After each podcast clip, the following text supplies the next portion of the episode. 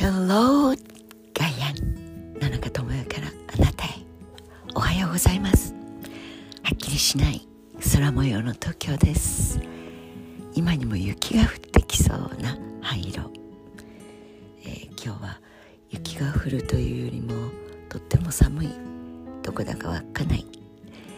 うんわからない。北の国へ向かいます。すぐに戻りますが。皆さんがもし忙しすぎてなんか督促状見ることできなかったし税金っていつのタイミングで払うのか忘れちゃったんでごめんなさい。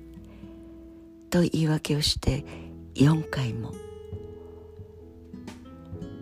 そんなことをしてビルを持っているなんていうオーナーさんだったらあるいは不適切な性行為をしました。社会的にもどうもまずいんです。というようなことがあったらあるいは反社会的な不幸を起こしている詐欺集団みたいなトップとご飯を一緒に食べたあるいは紹介してもらって写真を撮ったということだけでも芸能人ではなくてもですよ。そんなことをしたらどうなります？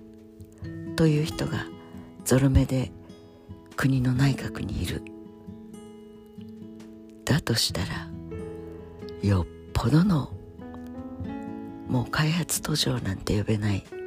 そんなこと権力の座についてり当たり前だろう。と言って国際会議に出たり国連に行ったりするようなどこか遠い物語の上の途上国とまでも呼ばない呼べるない？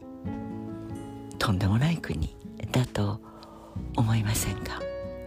その国民であることが分かったら少なくとも恥ずかしくてそしておぞましくてでそこにとんでもない税金を払ってとんでもないサポートをしてその政府に頑張れよともしエールを送っている国民がいるとすればその国の中でよっぽど腐りきった美味しい思いをしている元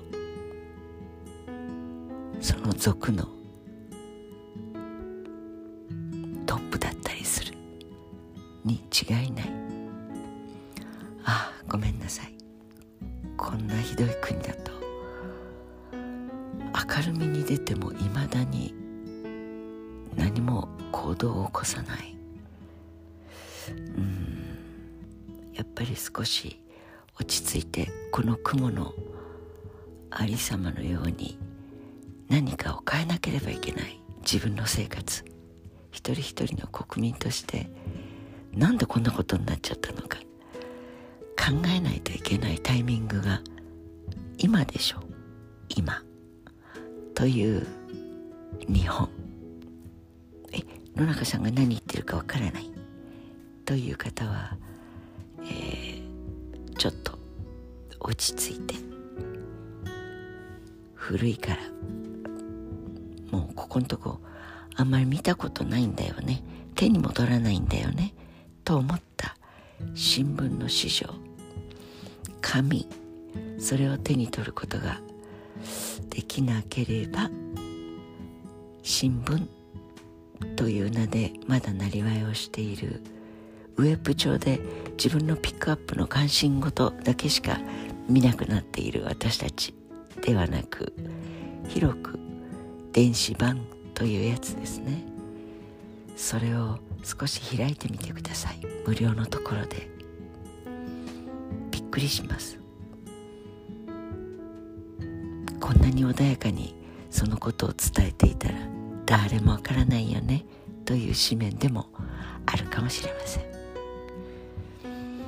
小泉チルドレンなどという言葉がもう化石のように遠い昔のことになってしまいましたがあの頃は新聞もテレビも自民党をぶっ壊すという自民党総裁選を戦う男。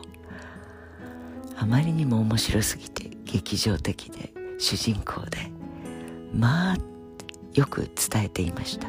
それでチルドレンが生まれました。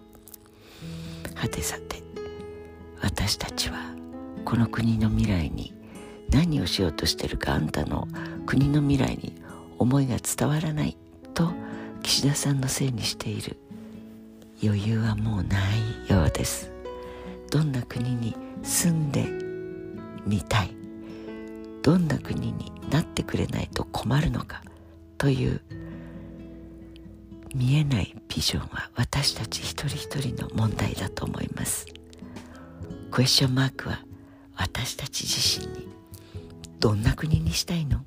どんな国に住みたいの？問うことから始めないと子供たちがあまりにもかわいそうです。重苦しいメッセージですが良い一日に考える一日にしたいものだと思います。Have a nice day.